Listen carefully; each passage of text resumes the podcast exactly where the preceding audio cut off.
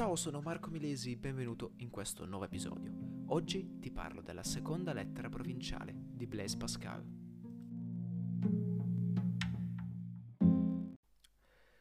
Quindi oggi trattiamo una delle 18 lettere scritte proprio da Blaise Pascal al fine di difendere la tesi giansenista contro quella gesuita.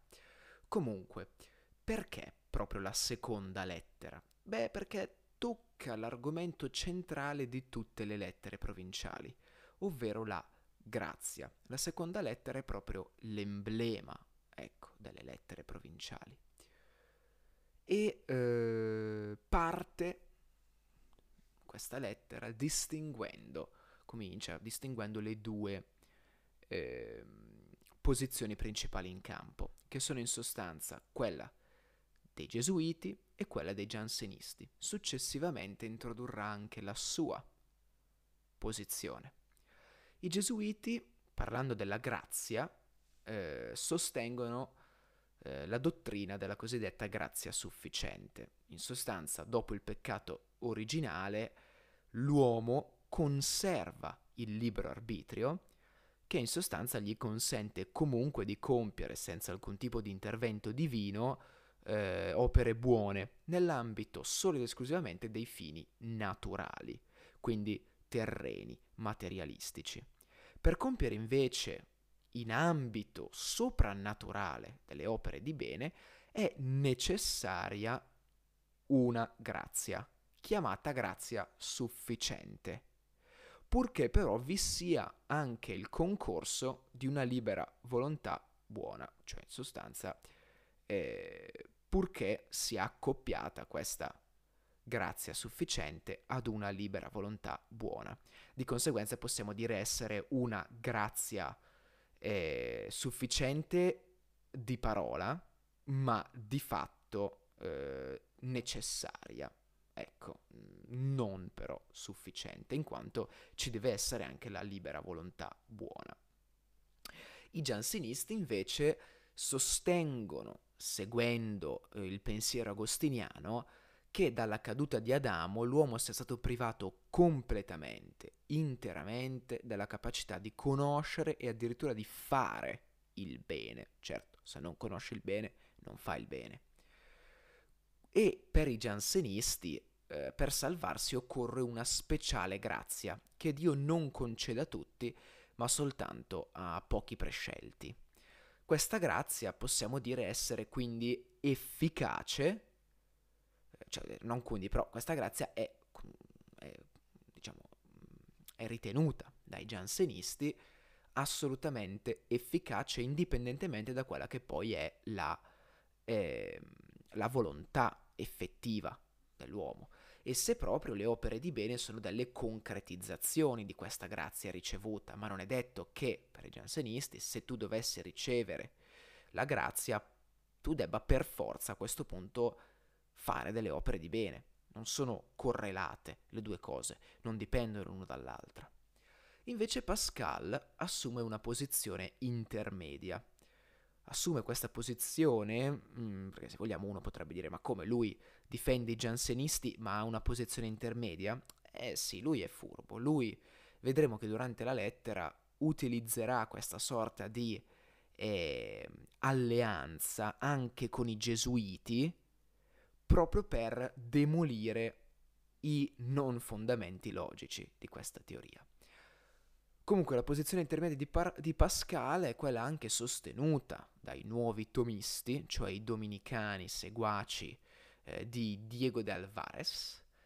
E, mh, questi difendevano sia la grazia sufficiente sia quella efficace, affermando che soltanto attraverso quella efficace quella sufficiente si possa concretizzare, possa diventare operante. Andiamo a leggere un passo abbastanza lungo della seconda lettera provinciale, ma è il passo centrale. I gesuiti pretendono che ci sia una grazia data generalmente a tutti, soggetta al libero arbitrio di modo che esso la rende a sua scelta efficace o inefficace, senza alcun altro ausilio di Dio, e senza che da parte sua nulla manchi ad agire effettivamente, ragion per la quale essi la chiamano sufficiente perché basta da sola per agire. Mentre i giansenisti pretendono, al contrario, che non ci sia nessuna grazia attualmente sufficiente che non sia anche efficace ossia che tutte le grazie che non determinano la volontà ad agire effettivamente sono insufficienti per agire, perché essi dicono che non si agisce mai senza grazia efficace. Ecco dove sta il loro contrasto. Quindi parte delineando le due posizioni, da una parte quella dei gesuiti e dall'altra quella dei giansenisti.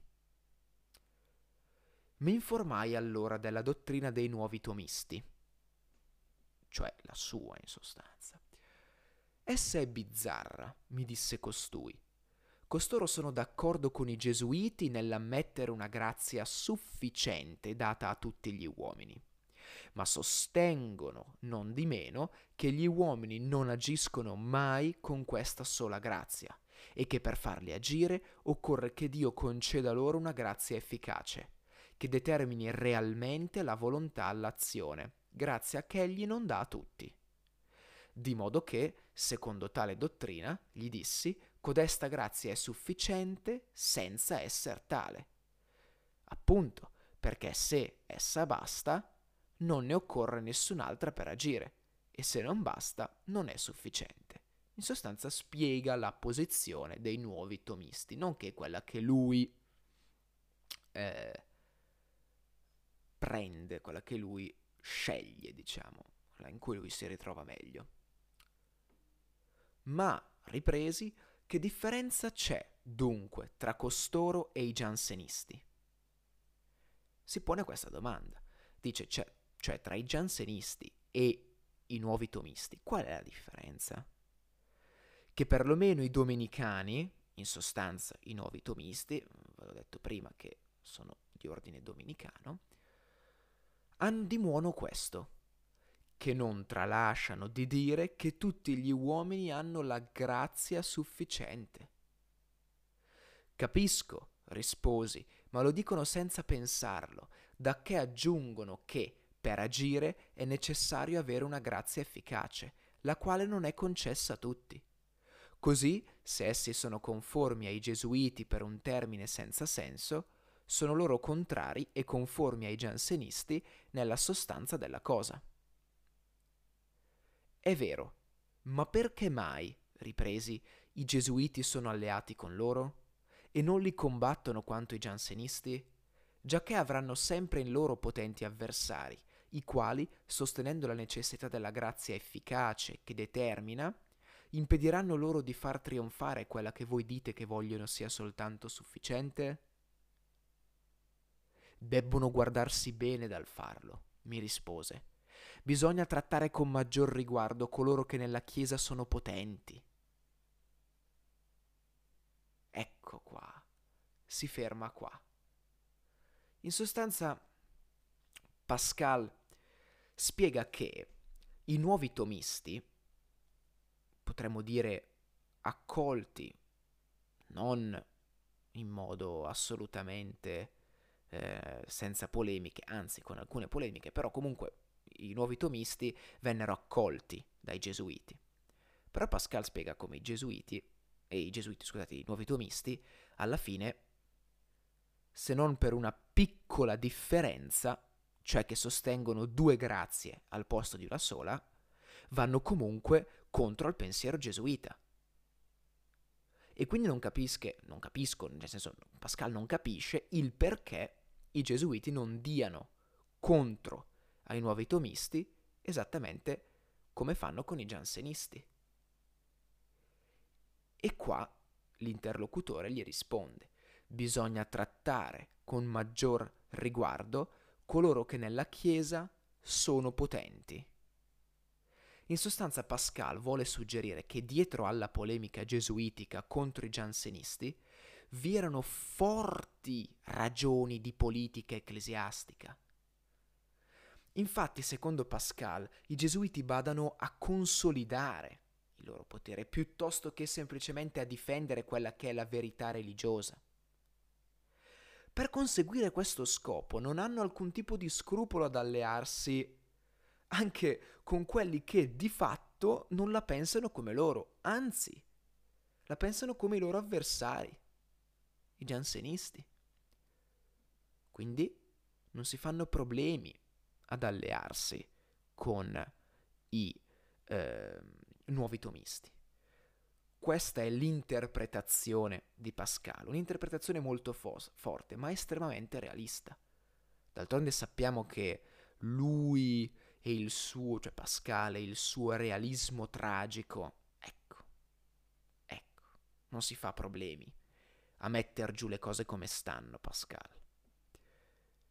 Per questo episodio è tutto, ci vediamo assolutamente nella prossima puntata che tratterà ancora di Pascal e niente, alla prossima, ciao!